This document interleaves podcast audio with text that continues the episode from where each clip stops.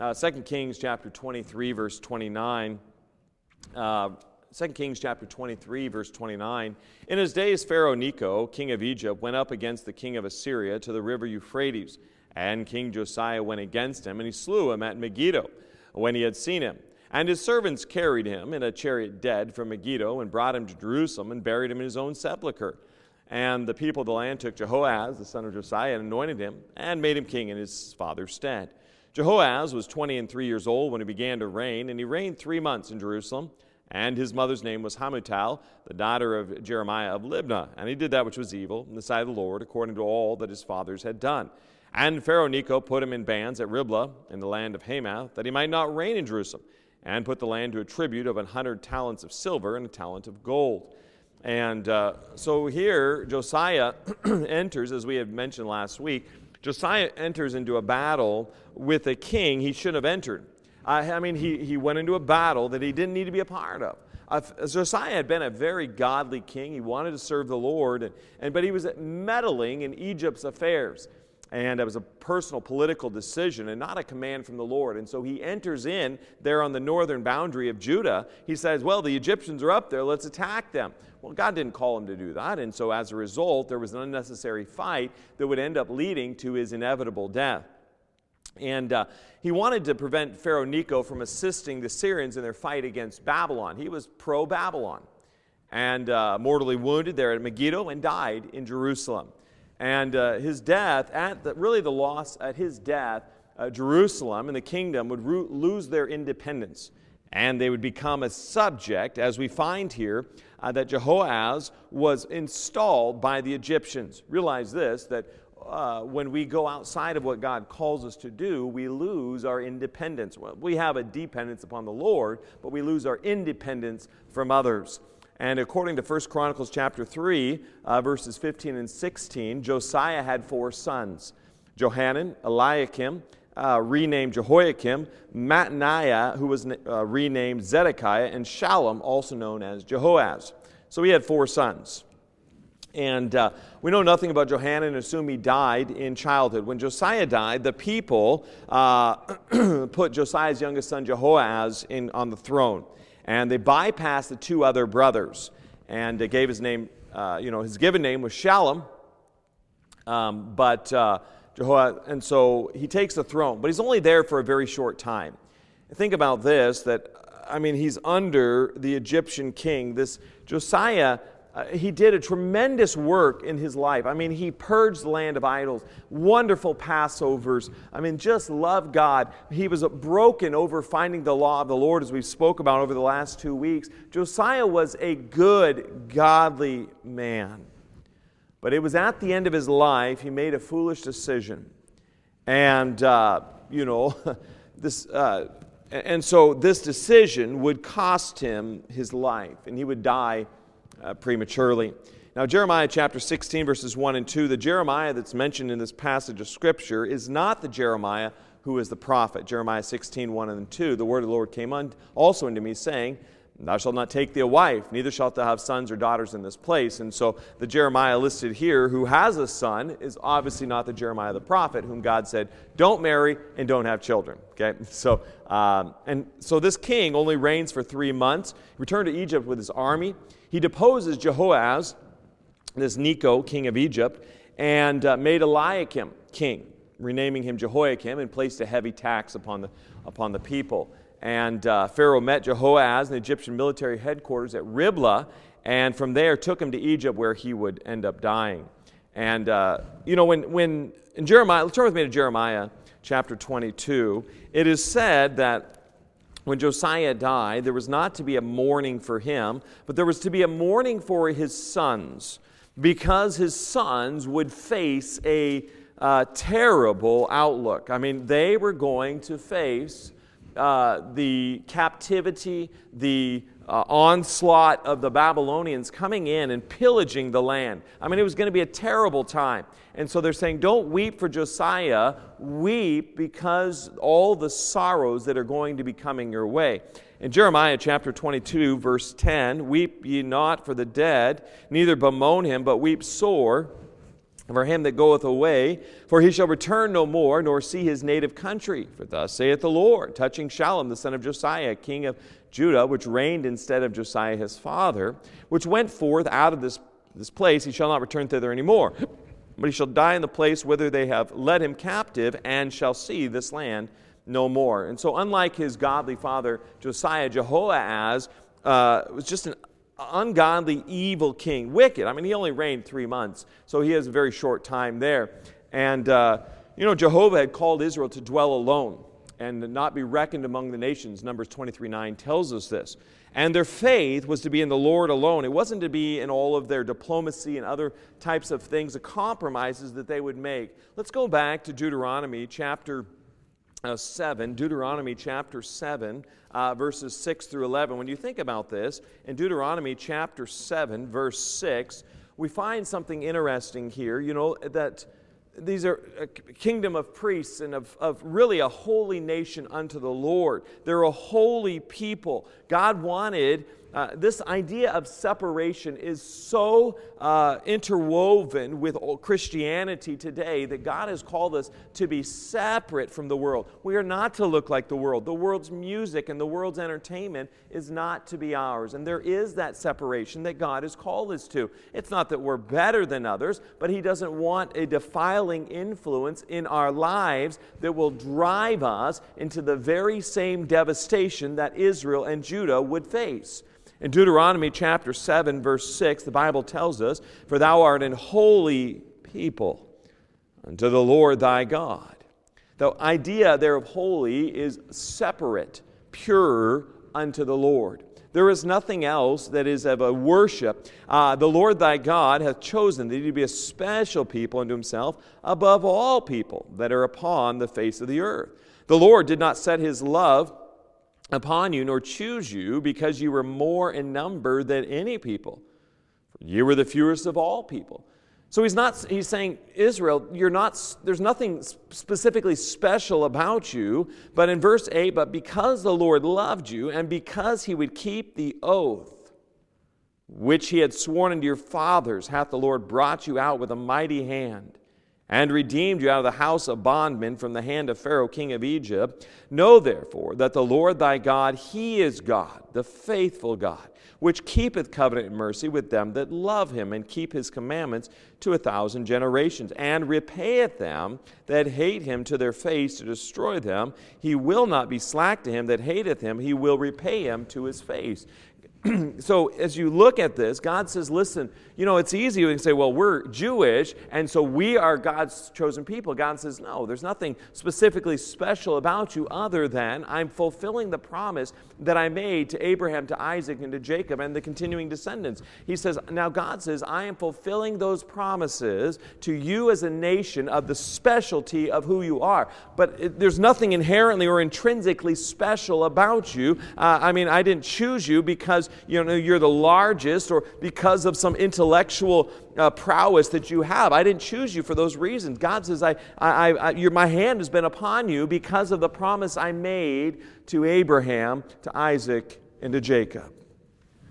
And it was Solomon who moved Israel. You think about it. I mean, Saul was wicked, but he didn't do as evil as many of the kings of Israel would and some of the kings of Judah would.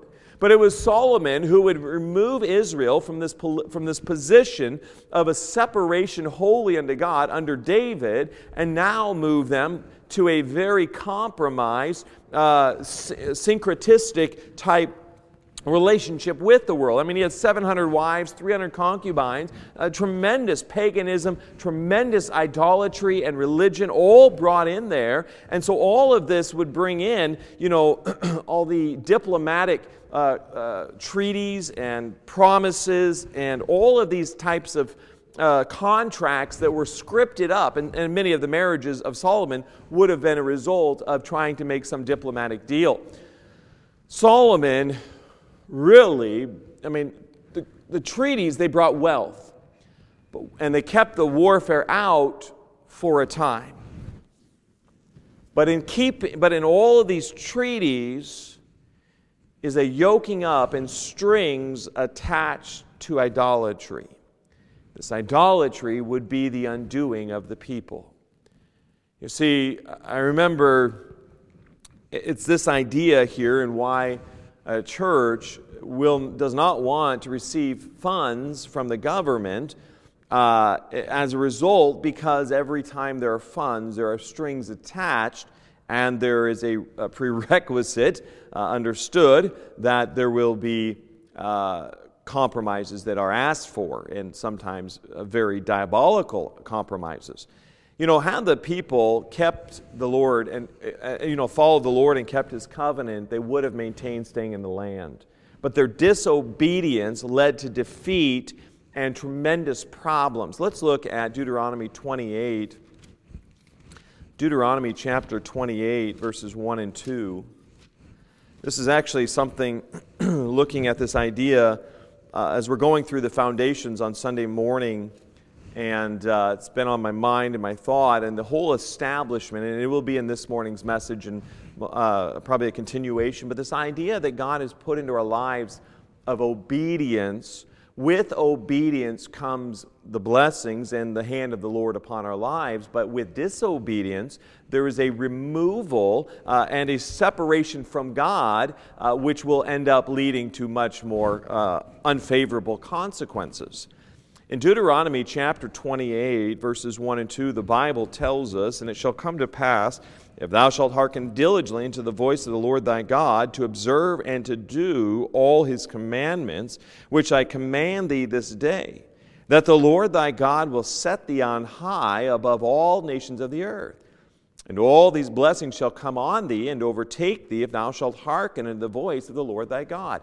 God has called us to have a submission of our will to Him. A lack of submission leads into idolatry, it leads into captivity. Maybe not necessarily physical uh, captivity, but there is a spiritual captivity wherein we are locked into a course of life and we don't know how to get out of it. Uh, there's, some un- there's some unsavory and some undesirable circumstances that we will unnecessarily face uh, if we face this idea of disobedience. Verse 7 of Deuteronomy 28 The Lord shall cause thine enemies that rise up against thee to be smitten before thy face. They shall come, against thee, come out against thee one way and flee before thee seven ways. God says, Listen, if you follow me, I'm going to protect you. Verse 9. The Lord shall establish thee an holy people unto himself, as he hath sworn unto thee. If thou shalt keep thy, the commandments of the Lord thy God and walk in his ways. And all the people of the earth shall see that thou art called by the name of the Lord, and they shall be afraid of thee.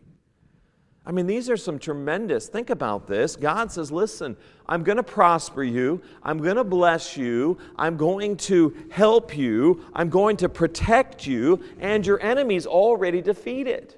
Think about this. The Bible says our enemies are already defeated if we just follow in obedience. Many times, these enemies that we have, I'm seeking to overpower, I'm seeking to overcome. But God says, listen, I've already defeated them. But I want you to follow me. Yes, you're going to have to go through the battle.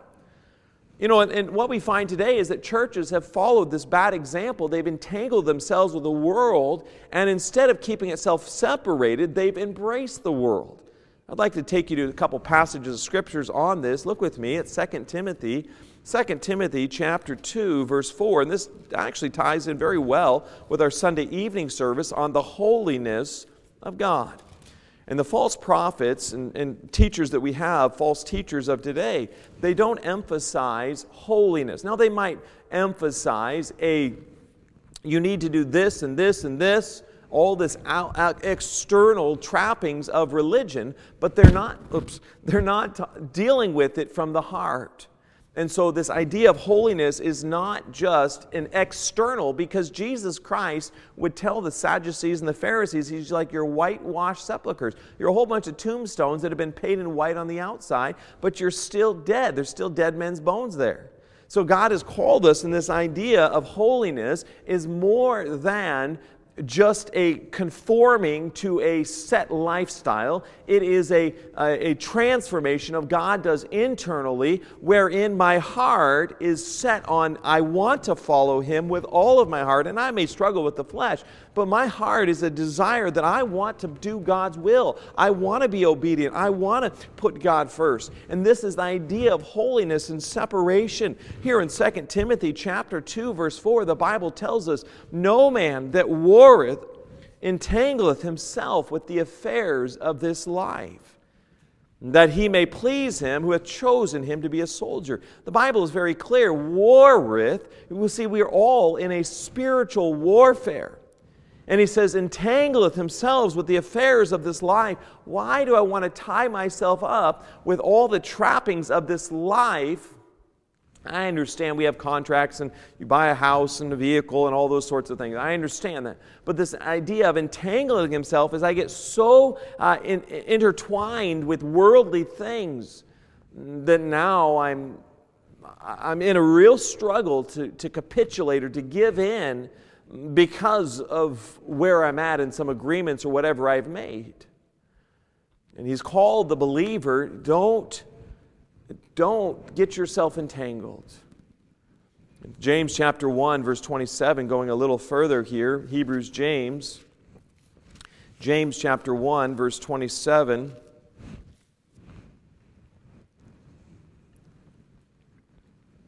I find it interesting we're talking about this very subject at the same time we're dealing with it in the evening service. It's amazing how God just blends these sermons and you know puts them in the order that He has. I just started some of my studies on Habakkuk, and that's pretty interesting as well. And it's a wonderful book. James chapter 1, verse 27 pure religion and undefiled before God and the Father is this. Look, notice with me how there's an emphasis on purity and lack of defilement. Uh, before God and the Father is this to visit the fatherless and widows in their affliction and to keep himself, what's the next word? Unspotted from the world. You see, we're in the world, but my mannerisms, my actions, my attitude are not to evidence that I am a child of the world, but that I am a child of God. I understand we're all in a faith journey. We're all learning and growing. We've been talking about the fruit of the Spirit on Wednesday nights here in Galatians chapter 5. But again, this heavy, heavy emphasis on unspotted, pure, undefiled. God is very clear. He wants a people whose hearts and minds are without uh, being soiled by the wickedness of this world. If you go to any grocery store and you, you have to pass any, you know, when you're going sometimes on checkout, they have all these magazines. They're garbage. I mean, they're just a bunch of garbage in there. Anytime there's, you know, if you go into a restaurant and sometimes there's things, there's TVs up, some, a lot of the stuff on those televisions is not wholesome. It's not going to help enrich the believer's life. 1 John chapter 2, verse 15 the Bible again reiterates to us, looking at this idea.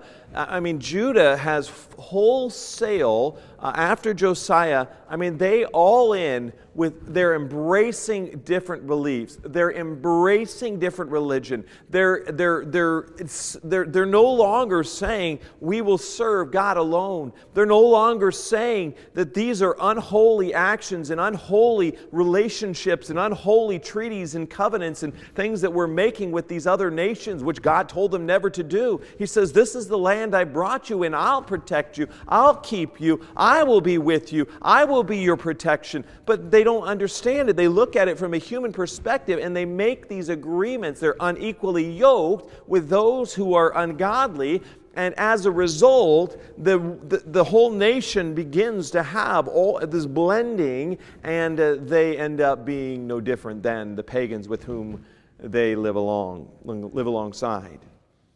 1 John chapter 2 verse 15 love not the world neither the things that are in the world. If any man love the world, the love of the Father is not in him.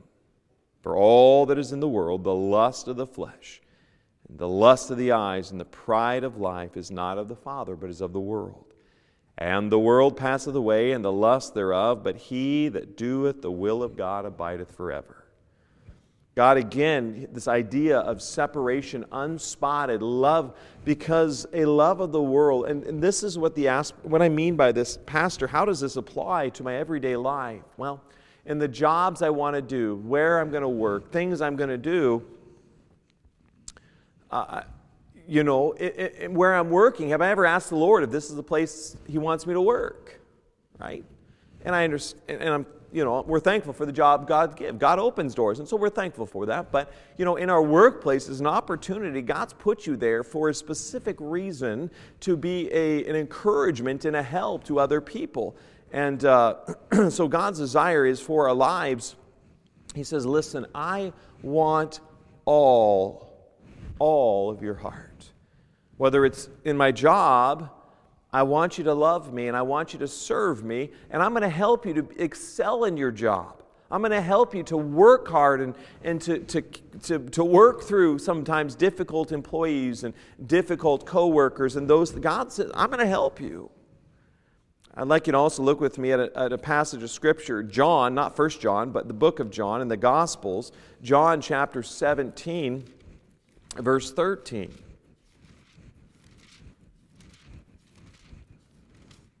John chapter 17, verse 13.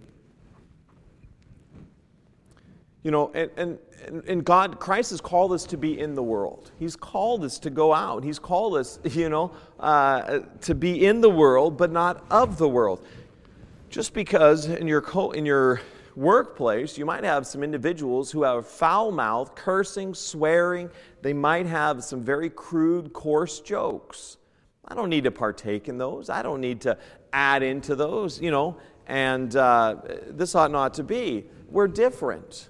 And I'm not saying we're trying to be weird, but we're trying to say, you know what? I only want to exalt and bring up the very things that are going to make God look good. Because I'm an ambassador of His. I mean, I'm trying to point people by my very lifestyle so when they look at my God, they say, wow, what a marvelous God He is. In John chapter 17, verse 13, and now come I to thee, and these things I speak in the world, that they might have my joy fulfilled in themselves. I have given them thy word, and the world hath hated them, because they are not of the world, even as I am not of the world.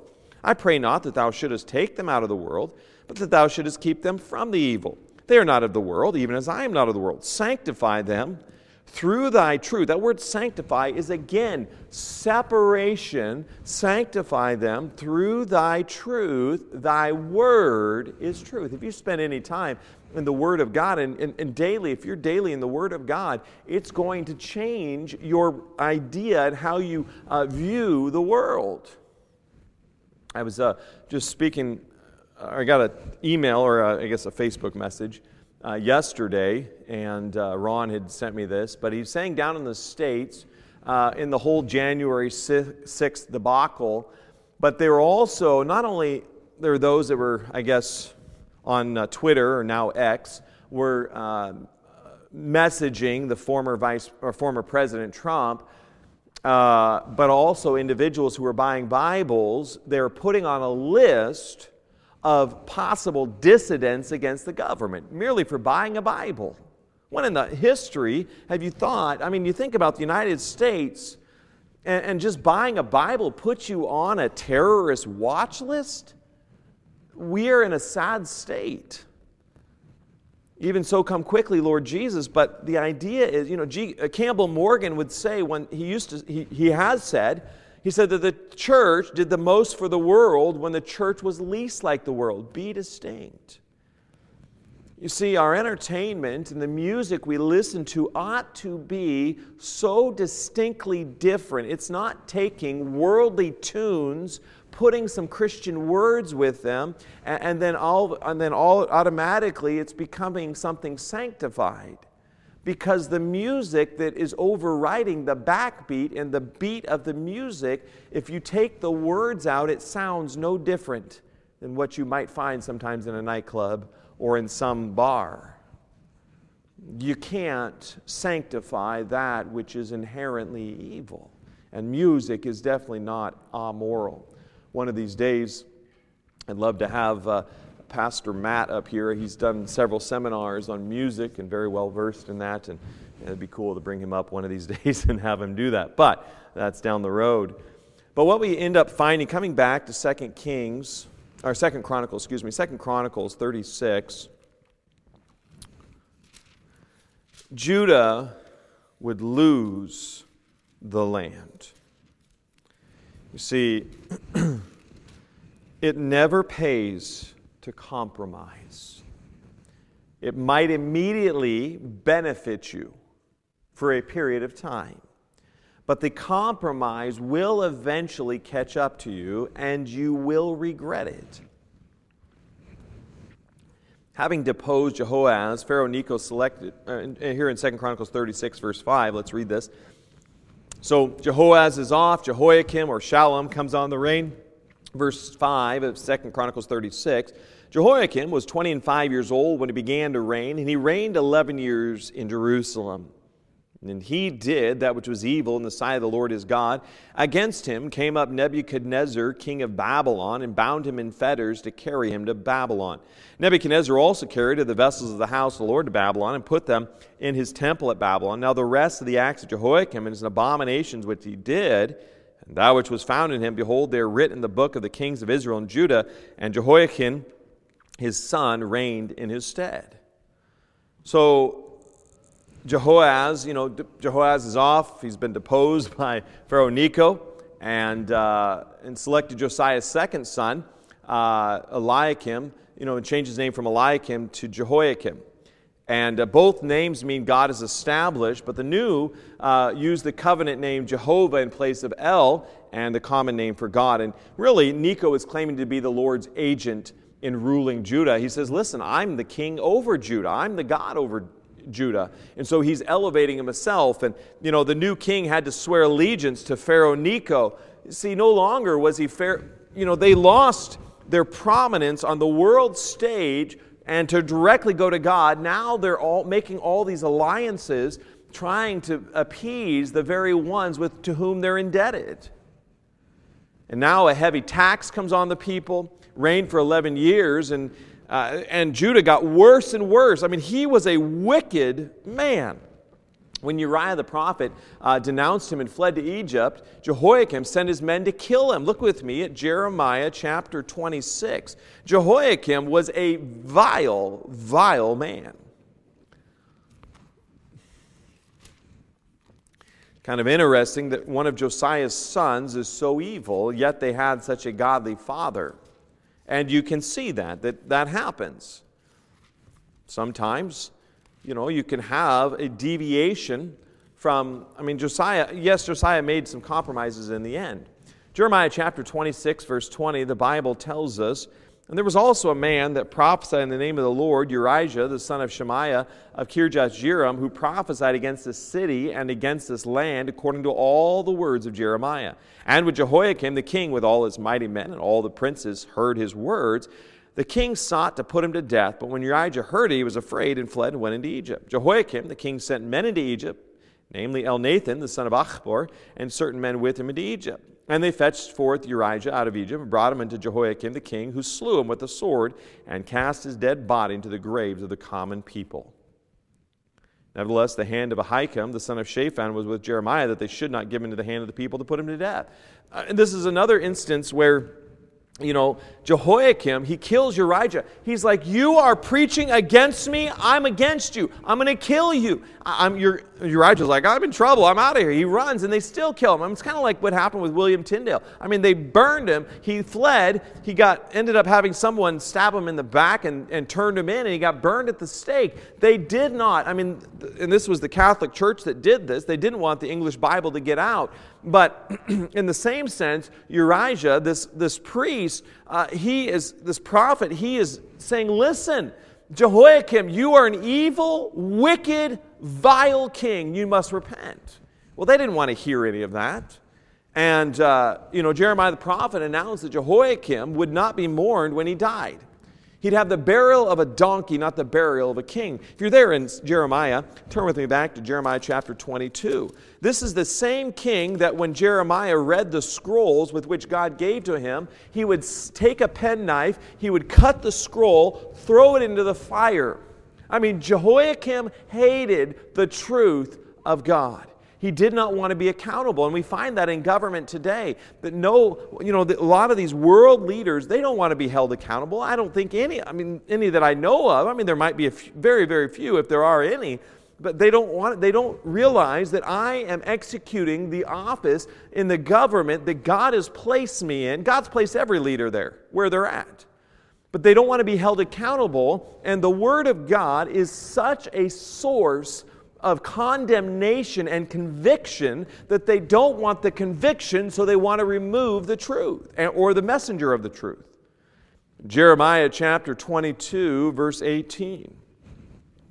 Therefore, thus saith the Lord concerning Jehoiakim, the son of Josiah, king of Judah, they shall not lament for him, saying, Ah, my brother, ah, sister. They shall not lament for him, saying, Ah, Lord, or Ah, his glory. He shall be buried with the burial of an ass, drawn and cast forth beyond the gates of Jerusalem.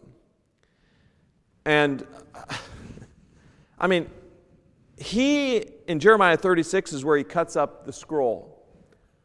He literally cannot stand for truth to be present. But the realization, I mean, he has no respect for the things of the Lord. Jeremiah 22 talks about Josiah. Well, a new empire of Babylon is about to replace the Egyptian. And uh, Nebuchadnezzar the king, he attacks Egypt and uh, ended in a stalemate for a while. And then, you know, Nebuchadnezzar returns to Babylon, re equips himself, re strengthens his army, comes back, and he defeats the Egyptians. And, uh, you know, Jehoiakim falsely concludes hey, the Babylonians, they've left. Woohoo, we're free. We're, we're free under the, the Egyptians. We can do what we want. Remember in Scripture, oftentimes the, the, the picture of Egypt uh, is a picture of the world. And so here they are, really under the rulership of the world, with whom they have their devotion, with whom they have their, uh, their affinity and their aspirations. You know, oftentimes, young kids, you ask What do you want to do with your life? Well, I'd like to do this, or I'd like to do this. And, you know, it's oftentimes based upon money, or it's based upon prestige and power, or education, whatever the case may be but it's not based upon, well, this is what the Lord has called me to do. That's out of their mind. It's, well, here's what I want to do because it's profitable. Well, there's nothing wrong necessarily with being profitable if that's what God has for your life.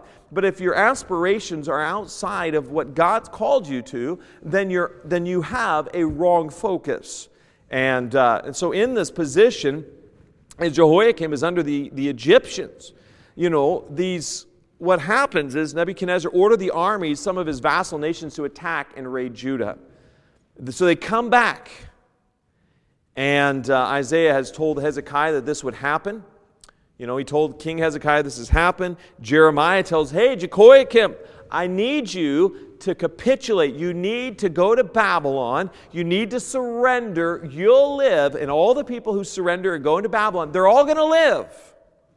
Jehoiakim's like, why would I surrender? I've got the Egyptians. So end up, it goes to such a point of, of, of destruction that, in fact, you know, Nebuchadnezzar punishes Jerusalem. He arrives, his officers come to catch Jehoiakim, they bind him, take him prisoner. But in all of this period leading up to this, there's such a siege against Judah and Jerusalem that the parents are killing their own children to eat them because there's no food.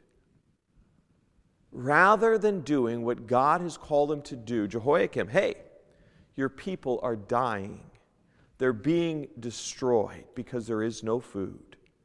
I cannot, I would rather, I can't even fathom the thought of killing or boiling up your own child. That, I, I don't even know, I can't even, I can't even think. I'd rather die than to ever do that. But there's a great invasion coming. But Jehoiakim's heart was so set on doing his own thing. He would end up dying in 598 and uh, just sleeping. uh, Nebuchadnezzar, 597, Nebuchadnezzar, here, let me read this for you, came to Jerusalem to punish the rebellious king, but before he arrived, his officers captured Jehoiakim, bound him, taken him prisoner to Babylon. Second Chronicles 36, 5 and 6. So in Second Chronicles 36, 5 and 6, Jehoiakim was 20 and 5 years old when he began to reign. He reigned 11 years, did that which was evil in the sight of the Lord. Against him came up Nebuchadnezzar, king of Babylon, and bound him in fetters to carry him. You know, Jeremiah says, Jehoiakim, you are going to have a very awful death. Live a disgraceful life and buried in a disgraceful manner. I'm going to end there for this morning. There's more to go, but if you think about this idea of obedience, so often in our lives and our minds, we're ruled by our own sense of what is right and what is wrong. And yet, this decision making or morality with which we're making these decisions is not founded or is not grounded upon the Word of God. And as a result, there's a lot of collateral damage. When we have a heart of lack of submission to what God has placed in our lives, you will face a lot of turmoil and pain. It's going to happen.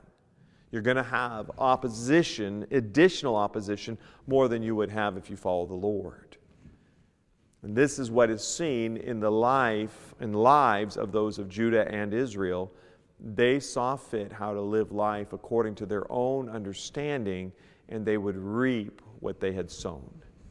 As you think on that, and uh, and next week we'll look at they lost their wealth and they're leading the people. Lord willing, maybe next week we'll finish it up, but uh, finish the second Kings and move on to Habakkuk. But I find it amazing as you think about over and over again, God has given us such testimonies of people with whom uh, rebellion, disobedience has created such.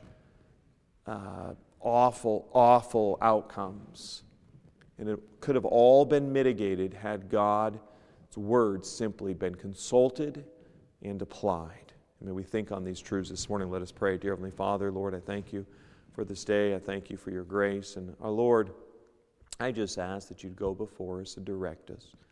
I pray that you'd help us to be found faithful. And Lord, I pray that we would obey. We'd have a submitted spirit to thee and Lord, I just ask that you'd help us not to get these horrific outcomes, but Lord, that we would just have an attitude of submission.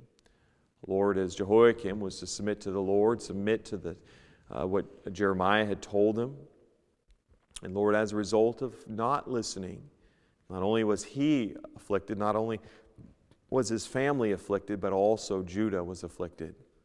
A lot of unnecessary deaths simply because of rebellion. Father, I pray that we would have a heart that is totally set on following you, submitted to you and those you've placed in our lives. We love you. In Jesus' precious name I pray.